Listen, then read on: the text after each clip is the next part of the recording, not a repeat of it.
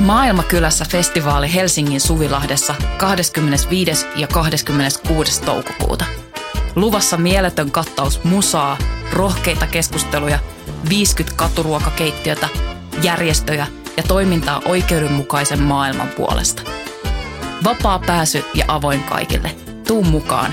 Rohkeus muuttaa maailmaa. Yhteistyössä Euroopan unioni, Kirkon ulkomaanapu ja Radio Helsinki. Hyvä.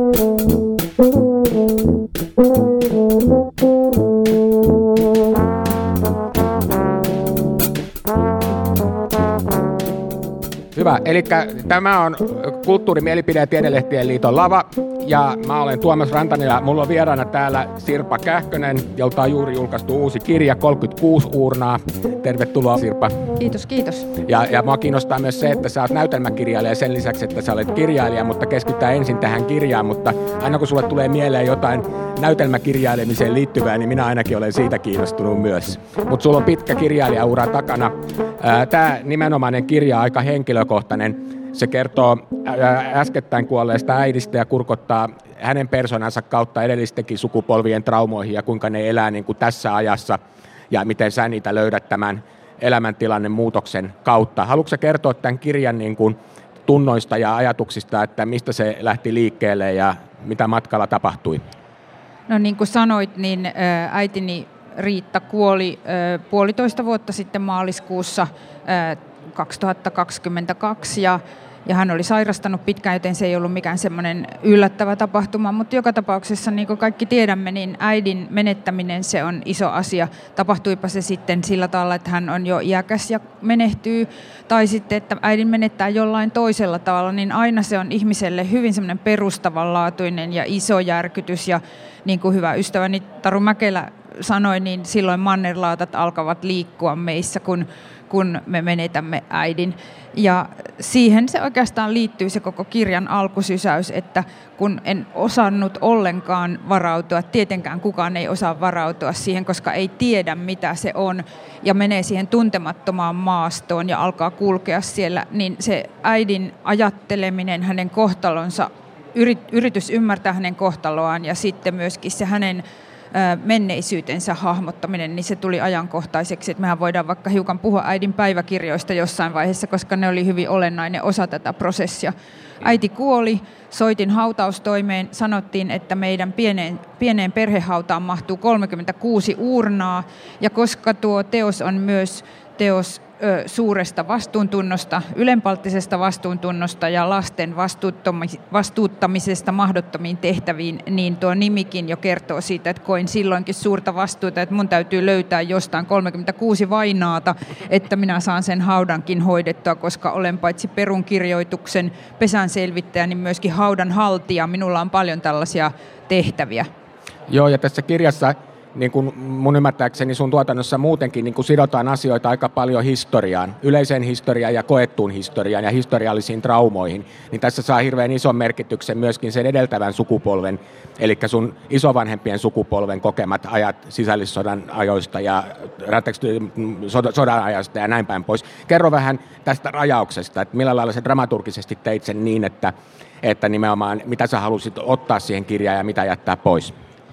No tuo on aika tietoisen toiminnan kuvausta, tuo niin dramaturginen rajaus ja mitä otetaan, mitä jätetään. Ja tässä tapauksessa, mikä on tämä teos, niin oikeastaan ei voi puhua kauhean voimakkaasta suunnittelusta, vaan tämä on tällainen tunnustuksellinen teos, jossa myös tämä ikään kuin tajunnan virta ja semmoinen muistamisen pyörteisyys tulee oikeuksinsa. Eli tässä mennään yhä syvemmälle ja syvemmälle sellaiseen kokemukseen, jossa se menetys on osana ja sitten myös sen ymmärtämiseen, että keitä me olemme, ikään kuin kuinka paljon me itse voimme valita omassa elämässämme ja kuinka paljon meitä ne edellisten sukupolvien kokemukset ja, ja, ja traumat ja se, mitä heiltä jäi puuttumaan, niin miten se määrää meidän elämäämme. Eli, eli totta kai sitten siinä on se taiteellinen muodonanto näille joillekin asioille. Siellä käytetään fiktion oikeastaan kaikkia keskeisiä keinoja ja, ja myöskin tämmöistä maagisen realismin lupaa liikkua ajasta toiseen, lupaa liikkua fantasiasta realismiin ja kaikkia näitä tämmöisiä asioita, joita olen kirjailija urani mittaan oppinut, mutta, mutta täytyy myös sanoa, että se on sellainen syvä sukellus Tuonelan virtaan, josta sitten tuodaan asioita lukijan nähtäväksi. Joo, tämä Tuonelan tytti on tämmöinen mielenkiintoinen hahmo, joka liikkuu siinä semmoisena niin kuin jonkinlaisena puolifantasiahahmona. Haluatko kuvata sitä, mitä sä oot siihen ladannut? No Tuonen tytti on sellainen vanha suomalainen myyttinen hahmo ja hän on, hän on tässä kirjassa sellainen henkilö, joka tulee ikään kuin rauhoittamaan ja järkeistämään ja rakentamaan sitä prosessia äidin ja tyttären välille, joka on käytännössä yhden yön mittainen tapaaminen, jossa vainaja ja, ja hänen tyttärensä keskustelee ja, ja pohtii. Ja, ja vaikka on sanottu mulle, että tuossa ei ole äidin repliikkejä, se on totta, että niitä ei ole kirjoitettu näkyviin, mutta on paljon sellaisia esimerkiksi puhelinnovelleja, joissa kuullaan vaan sen toisen ihmisen ääni, mutta niistä repliikeistä voi lukea, että siellä toinen ihminenkin puhuu. Eli tässä ei ole varsinaisesti vainajan repliikit näkyvissä, mutta hän on hyvin puhelias vainaja kyllä. Mm-hmm. Niin, toinen myytti, mihin viittaa useammin, on Orfeus-myytti, nimenomaan tämän taakseen katsomisen jonkinlainen kielto tai epätarkoituksenmukaisuus tai tragedia. Haluatko kertoa siitä, koska tietysti tämä koko kirja on jollain lailla taakse katsomista, mutta samalla käsittelee taakse katsomisen niin kuin ylittämistä ymmärtääkseni. Niin, no se on tosi mielenkiintoinen myytti, se Orfeuksen myytti, koska se on yksi näistä jumalien antamista jollain tapaa syvästi epäoikeudenmukaisista tehtävistä. Se, että Orfeukselle sanottiin, kun hän lähti hakemaan vaimoaan Eurydiikkeä, joka kuoli käärmeen puremaan, niin Orfeus hänelle annettiin mahdollisuus hakea nuori vaimonsa Manalasta, mutta hänelle samalla sanottiin, että et saa kääntyä katsomaan taaksesi ennen kuin olet päässyt maan pinnalle. Ja totta kai, koska hänelle sanotaan, että et saa kääntyä katsomaan taaksesi, totta kai hän kääntyy. Se on ihmiseen kirjoitettu. Se, mitä meiltä kielletään, se alkaa kiehtoa yhä enemmän. Hän haluaa varmistaa, että tuleehan hänen vaimonsa siellä takana, ja totta kai silloin sitten Eurydiikke katoaa, niin kuin jumalat ovat luvanneet. Mutta tässä on siis uhmasta kysymys tässä teoksessa erittäin voimakkaasti kaiken uhmaamisesta, jossa äitini oli mestari. Joo, ja mä tulkitsin vielä, että siinä taakse katsomisessa on myöskin jonkinlainen suhde historiaan tai jotenkin tämän tyyppisiin seikkoihin, että pitää mennä eteenpäin eikä, eikä niin kuin tähyillä sinne taustapeiliin niin sanoakseni, mutta tota, mm, Saksa kiinni yhtään, oliko ylitulkitsenko mä nyt sun ajatusta tässä? Ei, totta kai siis ilman muuta, sehän on ollut myös suomalainen, tämä erittäin, se, se liittyy jollain tavalla tähän orfisuuteen, se on hyvin suomalainen ajatus, että mitä niitä menneitä kaivelemaan, mennään vaan eteenpäin, ja sehän on se yksi meidän syvien ongelmien lähde. Ei, ei, ei havaita sitä, miten ongelmat siirtyy sukupolvelta toiselle, ei haluta katsoa siihen menneeseen kriisiin. Totta kai se on ollut esimerkiksi sisällissodan jälkeen lähes välttämätöntä, että on vaan yritetty päästä eteenpäin, tai niin kuin jälleen rakennuskaudella toisen maailmansodan jälkeen, mutta ne asiat tulevat väistämättä esille. Sisällissodan jälkeen 50 vuotta myöhemmin Väinö Linna otti ensimmäisen kerran esille sen punaisen puolen kokemuksen, jonka jälkeen historioitsijat tarttuvat siihen ja lähtivät rakentamaan sen toisen hävinneen puolen kertomusta. Meidän on pakko katsoa myös taaksepäin, mutta se ei ole helppoa ja siitä voi seurata kauheitakin asioita, koska oma kuva voi esimerkiksi mm. muuttua ihan kokonaan. Niin ja ehkä se Orfeus-myytti opettaa, että vaikka sinä nyt vähän katsoisikin, niin ettei ainakaan jää jumittain sinne, että niin kuin yrittää ymmärtää, että miksi, miksi asiat tapahtuu ja millä on seurauksensa, mutta ne voi ehkä jollakin lailla ylittää. Ja mä niin kuin tulkitsen, tässä kirjassa suhdehistoria on just aika lailla sen tyyppinen, että siinä käydään äidin traumoja läpi liittyen siitä, miten hänen kotitaustassaan – näkyy nämä isän Tammisaaren kokemukset ja sen tuottama trauma, joka vaikutti tietysti perhedynamiikkaan ja esimerkiksi tunnesiteisiin äidin ja isän välisessä suhteessa. Ja sitten myöhemmin tämä onnettomuus, joka aiheutti ilmeisesti jonkinlaisen aivovaurio, joka vaikutti myös tunneelämään sitten välillisesti. Tämmöiset isot traumat, mitä tässä kuvataan, niin sitten ne välittyy ikään kuin tähän aikaan niin kuin sun kokijan näkökulmasta, joka tuo mun mielestä niin kuin historia tämän päivän niin kuin yhdessä tulkitsemisen jollekin tietylle mun mielestä hyvin puhuttelevalle tasolle. Mitäs tuumit näistä ajatuksista? No tuo, ehkä jos tarttuisin tuohon sanan opettaa, niin mä en oikein usko, että tämmöiset oikein muinaiset myytit opettaa meille mitään, vaan ne vaan avaa sen näkymän sellaisiin asioihin, jotka on tosi pelottavia, mutta syviä ihmisyydessä. Ja Orfeuksellehan käy lopulta niin, että sellaiset naispuoliset raivottareet repi hänet kappaleiksi ja hänen päänsä laulaa yksin enää kalliolla. Ja, ja sillä tavalla mä ajattelen, että tuo äitini kohtalo, kun hän joutui liikenneonnettomuuteen alle 16-vuotiaana niin, että tasoristeysonnettomuudessa hänen bussinsa kuljettaja ajoi junan eteen ja tuli raju onnettomuus, jossa äitini, joka seisoi täpötäydessä bussissa, niin menetti otteensa siitä tangosta, josta hän piti kiinni ja löi päänsä todella rajusti tuulilasiin. Hänen kognitiiviset kykynsä säilyivät hyvinä. Hän kävi koulun loppuun sen jälkeen, valmistui ammattiin, luki paljon ja keskusteli mielellään kirjallisuudesta, mutta hänen tunneelämänsä tuli tosi iso vamma, joka sitten satutti paitsi häntä itseään, niin myöskin hänen ympäristöään todella pahalla tavalla. Ja tämä on sellainen kohtalon isku, joita ihmisille voi tapahtua ja siitä myytitkin kertoo, siitä, että me emme voi kaikin puolin vaikuttaa siihen. Äitini ei ollut millään tavalla syyllinen siihen tapahtumaan. Hänellä ei ollut mitään osuutta siihen, mitä hänelle tapahtui ja kuitenkin koko hänen elämänsä murtui ja myös hänen ympäristönsä joutui kärsimään todella paljon. Ja se on vähän sama asia kuin esimerkiksi sodat. Nuoret miehet lähetetään sotaan, eikä he voi mitä, heidät pakotetaan, jos ajatellaan vaikka tätä nykyistä tilannetta, heidät pakotetaan sinne rintamalle ja he voi menettää liikuntakykynsä tunneelämä voi vammautua ja sitten se säteilee koko ympäristöön. Näin ihmisen elämä on tosi sellaisten suurten voimien runtelemaa.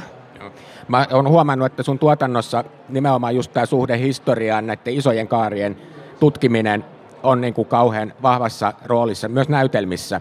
Että jos mä ajattelen nämä sun näytelmät, Helena Serkbeck tai Helena S., sijoittu 20-30-luvun taitteeseen, Palava kaupunki 44 sotavuosiin, Vihan kevät tietysti sisällissodan aikakauteen ja Brehtiä jokanaiselle silloin, kun Brecht oli Suomessa 40-luvun taitteessa.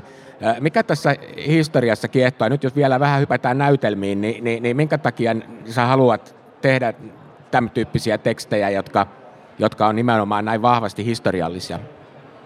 No, se on tavallaan sitä mun työni sellaista lisää arvoa, että kun on pitkään jo istunut arkistoissa ja nähnyt ihmiskohtaloita siellä, minkälaisia kohtaloita tavallaan nousee, kun istuu ja lukee arkistoaineistoja. Nehän ei ole suinkaan mitään pölyisiä arkistopapereita, vaan siellä ihmiset puhuvat ja siellä on todella paljon erilaisia kuoroääniä ja ihmisten kokemuksia, niin niistä lähtee syntymään sitä draamallista aineistoa, koska ö, draaman keskiössä tietenkin ainakin minun draamallisessa ajattelussa draaman keskiössä ovat ihmiset ja heidän kohtalonsa. Ja tietysti kriisiajat on todella hyödyllisiä ja hyviä hetkiä kuvata sitä, miten ihmiset toimivat, kun on, olot on äärimmäiset ja joudutaan hyvin ahtaalle, minkälaista ihmisyys on silloin, koska draama täytyy tiivistää muutamiin olennaisiin hetkiin. Toi Brehtia Jokanaiselle, joka on se uusin näytelmä, jonka olen kirjoittanut, joka tuotettiin tuonne musiikkiteatteri Kapsakkiin, jossa Reetta Ristimäki ja Taru Mäkelä tekivät kanssani jo kolmannen yhteisen teoksen, niin, niin siinä... Se on mainio tota, esitys. Että se on harmi, että se ei nyt enää täällä Helsingissä pyöri, se on vielä pari kertaa Kotkassa ja toivotaan, että se saa vielä vähän kiertueelämää, mutta, mutta siinä oli, halusin näyttää sen, miten pakolaiset joutuvat todella, todella ahtaaseen pieneen tilaan konkreettisesti ja henkisesti ja kuinka se sitten purkautuu, se tietynlainen motti. Eli se on myöskin sellaisen niin kuin henkisen ja aatteellisen sodan keskiö, se heidän pieni kotinsa täällä Helsingissä ja hyvin herkullinen musiikkinäytelmä siitä tuli ja, ja, ja hienoa, että se sai olla yhden talven täällä Helsingissä ja sai hyvät yleisöt. Joo, kun mä luin tätä 36 urnaa teosta, niin mä mietin koko ajan siitä, että sekin toimisi jopa näytelmänä, sen voisi dramatisoida. Ajatteliko sä itse ollenkaan sen tyyppistä, tai koetko sä, että se olisi mahdollista sovittaa näyttämöllä? No toi on tosi hyvä havainto, koska mä olen kiittänyt myös näitä sen Brehtiä jokanaiselle työryhmän kaikkia ihmisiä siitä, että mun kirjoittamiseeni tuli vielä jotain ihan uutta sen vuoksi, että tuohan on tietyllä tavalla dialogi, vaikka tosiaan siellä on peitetty sen vainajan puheet, niin ne, ne näkyy sen toisen henkilön ö, reaktioissa ja puheissa tosi voimakkaasti, että mitä, mitä äiti milloinkin sanoo ja väittää. Ja sitten siellä on tämä kolmas, tämä tuonen tytti, mutta en mä, en mä tietenkään sitä ajatellut silloin näytelmänä, mutta selvästi se sai jonkun sellaisen hahmon, että, että todella niin se on myös näyttämöllistetty. Siinähän on ajan ja paikan yhteys tosi voimakas ja sitten se, ne takautumissa siinä kuljetaan todella sitten myös muissa maastoissa, mutta nekin on aika dramaattisia kohtauksia, mitkä sijoittuu menneisyyteen. ja sitten sinne just tämmöinen simultaalinen niin kuin eri aikakausien lomittaminen, mikä taas näyttämöllä on ihan mahdollista toteuttaa myös niin kuin teatterin keinoin. Se tuli mulle monta kertaa mieleen. Ja sitten tuli myöskin siinä, että miten sä olit mun mielestä rajannut joitakin asioita ikään kuin takanäyttämölle. Esimerkiksi niin kuin äidin puoliso ja ää, ää, sitten sisar, sun sisar ja kaikki tämmöiset asiat. Ja myöskin tämän siinä on jotakin henkilöitä, jotka vaan niin kuin vilahtaa, vaikka ne varmasti todellisessa elämässä on todella merkittäviä, mutta ne on niin kuin tietyllä tavalla tarkoituksellisesti ikään kuin niin sanotulla takanäyttämöllä, ei siinä etualalla. Joo, tähän on tietenkin suurennuslasilla otettu esille se äidin ja tyttären suhde ja sitten joitakin tämmöisiä niin kuin nämä äidin vanhemmat. Ja, ja tota, ihan, ihan todellakin hyvin havaittu se sellainen tietynlainen myöskin halu draamallistaa näitä, näitä kohtaloita kuitenkin niin, että, e, että tässä kuitenkin se, tämä on kirjoitettu nyt tälle lukijalle ja lukijan silmälle, eli se on se keskeinen kuitenkin tavoite ollut tätä kirjaa tehdessä. Sä oot tehnyt siis näytelmien ohella paljon romaaneja Kuopiosarjassa ja sitten sä oot tehnyt tietokirjoja ja lastenkirjoja. Miten sä ajattelet, että niiden tekotavassa on eroa? No tota, itse asiassa mä voisin vielä ihan hetkeksi palata tuohon, mistä me äsken puhuttiin tämän draaman suhteen siinä mielessä, että, että mä olen etsinyt ihan todella niin kiihkeästi romaaneja kirjoittaessani jo pitkään sitä polyfonian mahdollisuutta, joka on, niin kuin sanoit, tuo samanaikaisuus, simultaanisuus on tosi mahdollista näyttämöllä ja semmoinen niin tietynlainen yhtäaikainen tapahtuminen tai yhteen ääneen puhuminen ja siitä syntyvä tämmöinen tavallaan niin kuin Bachin jossakin musiikillisissa rakenteissa se, se polyfonia ja ne äänten yhtä yhtäaikaisuudet ja se fuugamaisuus ja muut sellaiset, se on mahdoton tehtävä romaanissa, koska siihen ei saa ihan täysin yhtäaikaisuutta, mutta tuo romaani lähenee sitä. Juuri se näin. lähenee sitä, että, että siinä on joitakin, joitakin keinoja on siinä, miten ne asiat ja, ja äänet saa kuultamaan ikään kuin toistensa kanssa päällekkäin, mutta näyttämöllä sitä voi harjoittaa luontevasti. Kyllä, kyllä. Juuri tämä tuli mieleen ja sen takia mä ajattelin, että tämä on hyvin tämmöinen teatterityyppinen teksti ja niin kuin itse sanoit, että kun olet kirjoittanut tässä välissä näytelmiä, niin se on voinut ehkä vaikuttaa tähän tähän niin kuin työskentelytapaan ja lopputulokseen. Mutta mä ehdin tuossa jo kysyä, että kun sä oot tehnyt siis tietokirjoja ja nuorten kirjoja ja romaaneja ja, ja sitten näytelmiä, niin, niin miten sä suhtaudut ilmaisulajeina, tekijänä näihin eri tekstityyppeihin tai ilmaisumuotoihin? Ne on vaan tulleet jokainen. Mulla on sellainen sisäinen tilauskonttori, josta tulee tilauksia, mutta en minä osaa sanoa, miten se sitten on, niin kuin, että milloin mitäkin on. Se on selvää, että siis tietoteos Vihan ja rakkauden liekit, joka ilmestyi 2010, joka kertoo mun isoisäni tarinan ihan tieto niin kuin, faktisesti ja, ja dokumentaarisesti ää, arkistoaineistojen pohjalta. Onko se tämä sama isoisä, mikä tässäkin kirjassa Kyllä, näkyy? sama Lauri Tuomainen, joka oli siis Tammisaaren pakkotyölaitoksessa sekä 20-luvun lopulla että sitten 30-luvulla seitsemän, seitsemän vuoden tuomiolla ja, ja siis kommunistilakien perusteella tuomittuna, niin niin se oli sellainen, jonka lukija tavallaan tilasi minulta, koska hän otti muun yhteyttä luettuaan Mustat morsiamet romani, joka aloittaa Kuopiosarjan ja kysyi, että onko todella näin, että Suomessa on 30-luvulla ollut poliittista vankeutta. Että hän luuli, että Tammisaaresta vapautettiin vangit jo 20-luvun alussa, kaikki viimeisetkin armahduksilla. Ja silloin mä ymmärsin, että tämä on hyvin tuntematonta niille, joiden sukuun se, se asia ei kuulu. Ja sitten päätin, että mä kirjoitan siitä tietoteoksen. Joo, kyllä, kyllä.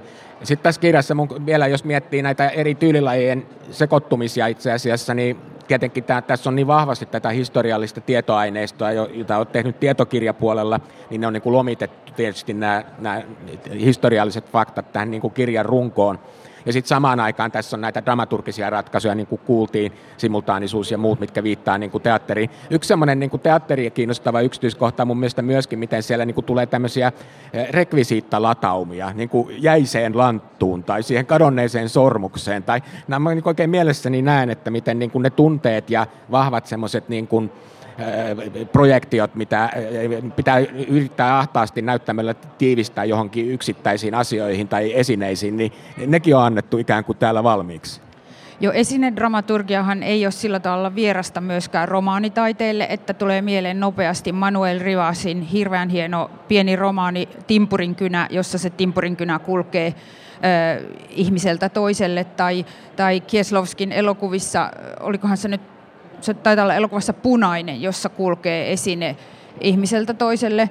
Ja, ja se, on, se on tavallaan myöskin esimerkiksi romanissani Lakana siivet, niin siellä kulkee yksi viskipullo, jonka on tarkoitus mennä Mannerheimille, mutta joka päätyy kuopiolaisille naisille juotavaksi keittiössä ja sitten myös tanssitaan sukat jalassa radiota kuunnellen.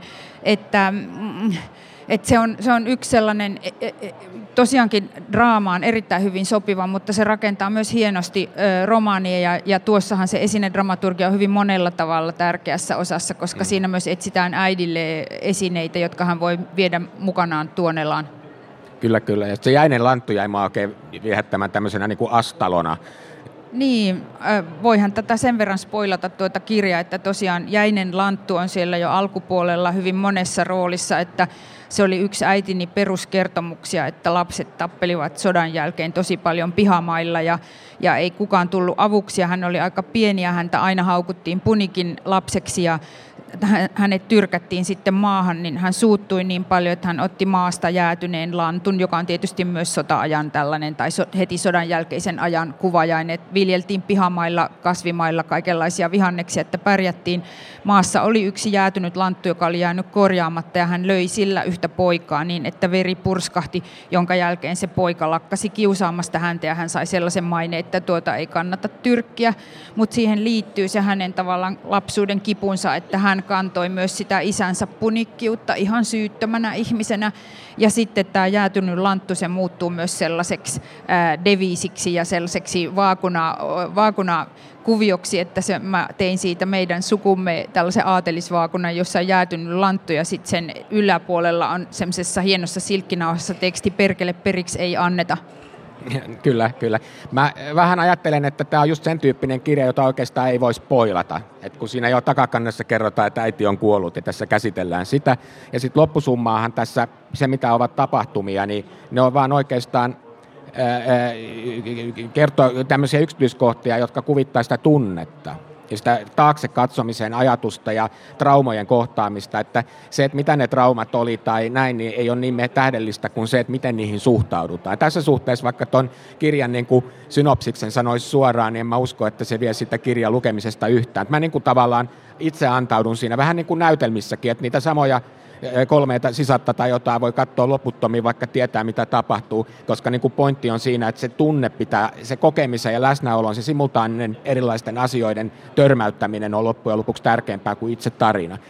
Onko sä samaa mieltä itse? Niin tuossahan on sellainen suurten tragedioiden aines on tietysti pienen ihmisen elämän kautta näytettynä juuri se niin esimerkiksi väkivalta, joka on sekä perheen sisäistä ja su- suvussa kulkevaa henkistä ja fyysistä väkivaltaa, jolle ihmiset ei jotenkin tunnu mahtavan mitään. Se on yhteiskunnallista väkivaltaa, väkivallan valmistelua ja siitä rangaistuksen saamista ja, ja vankeuteen liittyvää väkivaltaa ja sitten se on sotien väkivaltaa, joka on niin osa meidän semmoista isoa perintöä ja miten siihen suhtaudutaan. Ja sitten just tämä kohtalon suuri epäoikeudenmukaisuus ja nämä tämmöiset jotenkin jumalten oikut, jotka ihmisiä liikuttelee.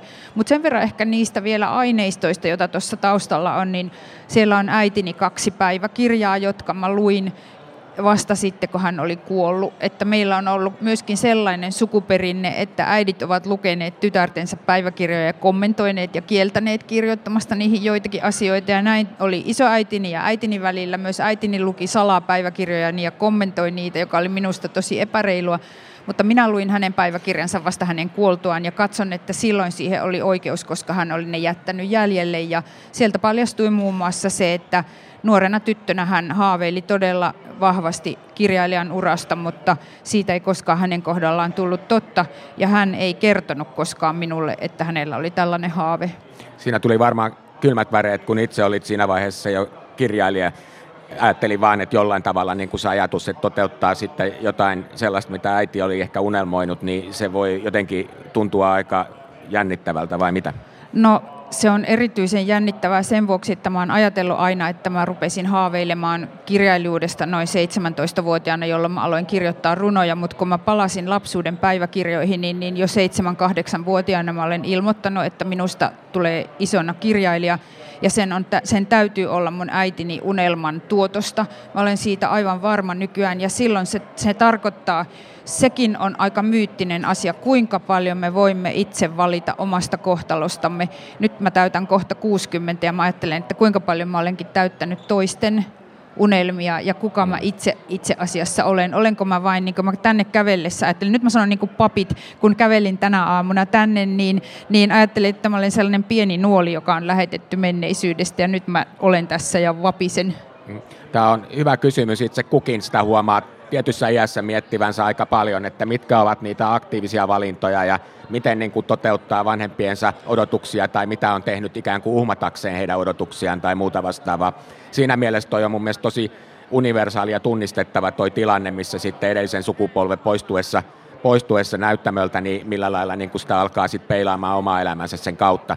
Juuri tässä mielessä mä luulen, että aika moni löytää itse tästä, tästä kirjasta, vaikka niin kuin ei olisi ehkä sellaisiin historiallisiin tragedioihin liittyviä traumoja niin vahvasti kuin mitä tässä kertomuksessa on. Mä kysyisin vielä semmoista asiaa, joka liittyy kirjailija-ammattiin. Se on aika yksinäistä hommaa siellä oman työpöydän ääressä. Varmaan tulee vietettyä enemmän aikaa kuin missään muualla. Sun tapauksessa ehkä kirjastossa myös aika paljon, voin arvata.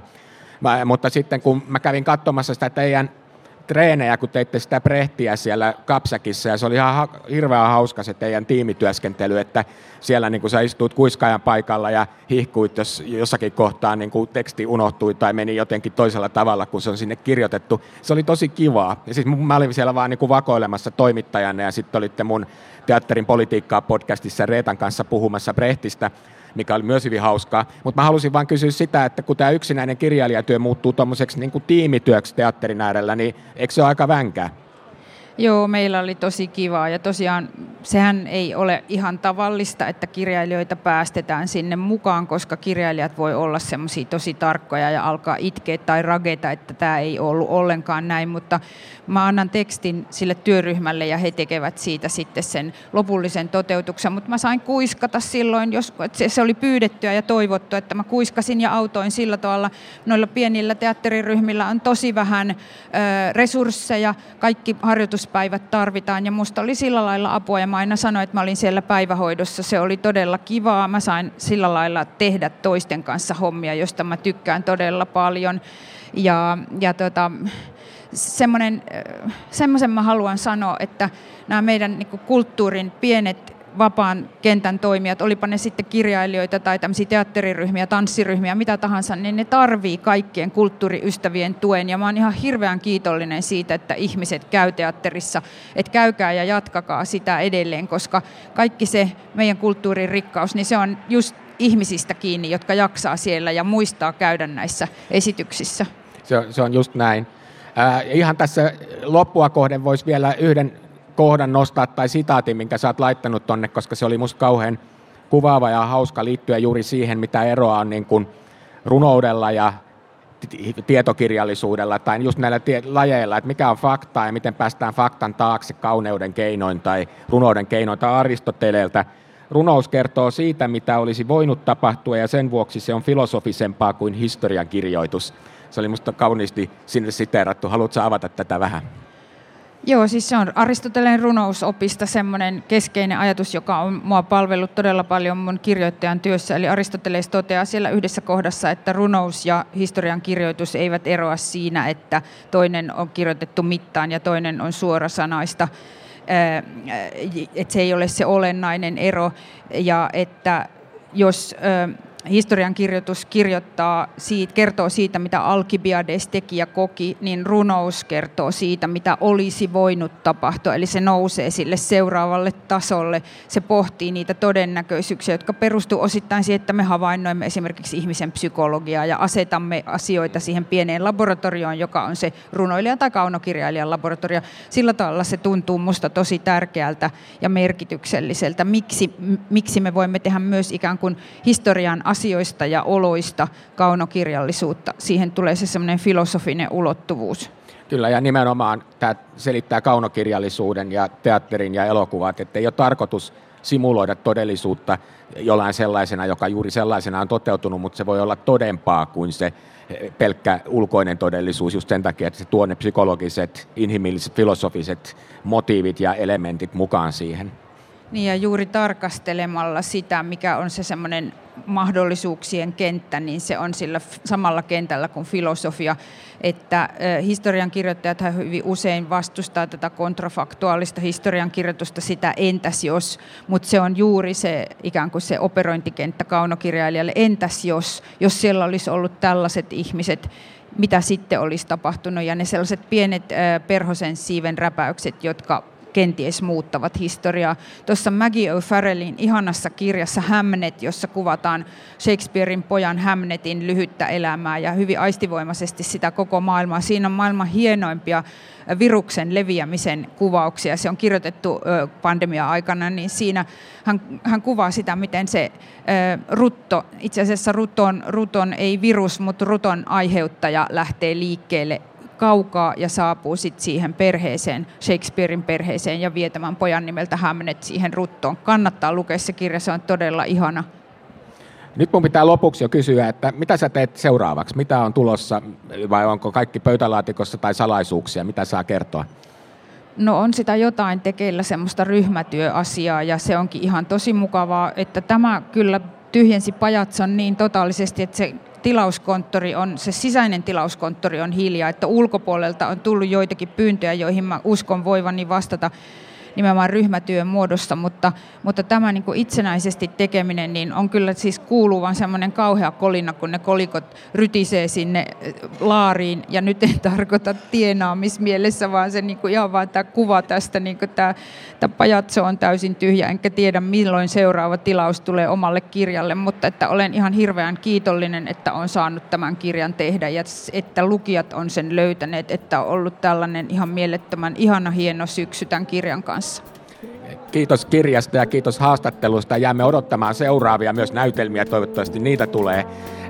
Sirpa voi signeerata teoksia, jos haluatte ostaa tuossa selkäni takana nyt, kun tässä pikkuhiljaa jo lopetellaan. Mutta kiitos Sirpa. Kiitos Tuomas, kiitos yleisölle. Kiitos yleisölle. Thank you.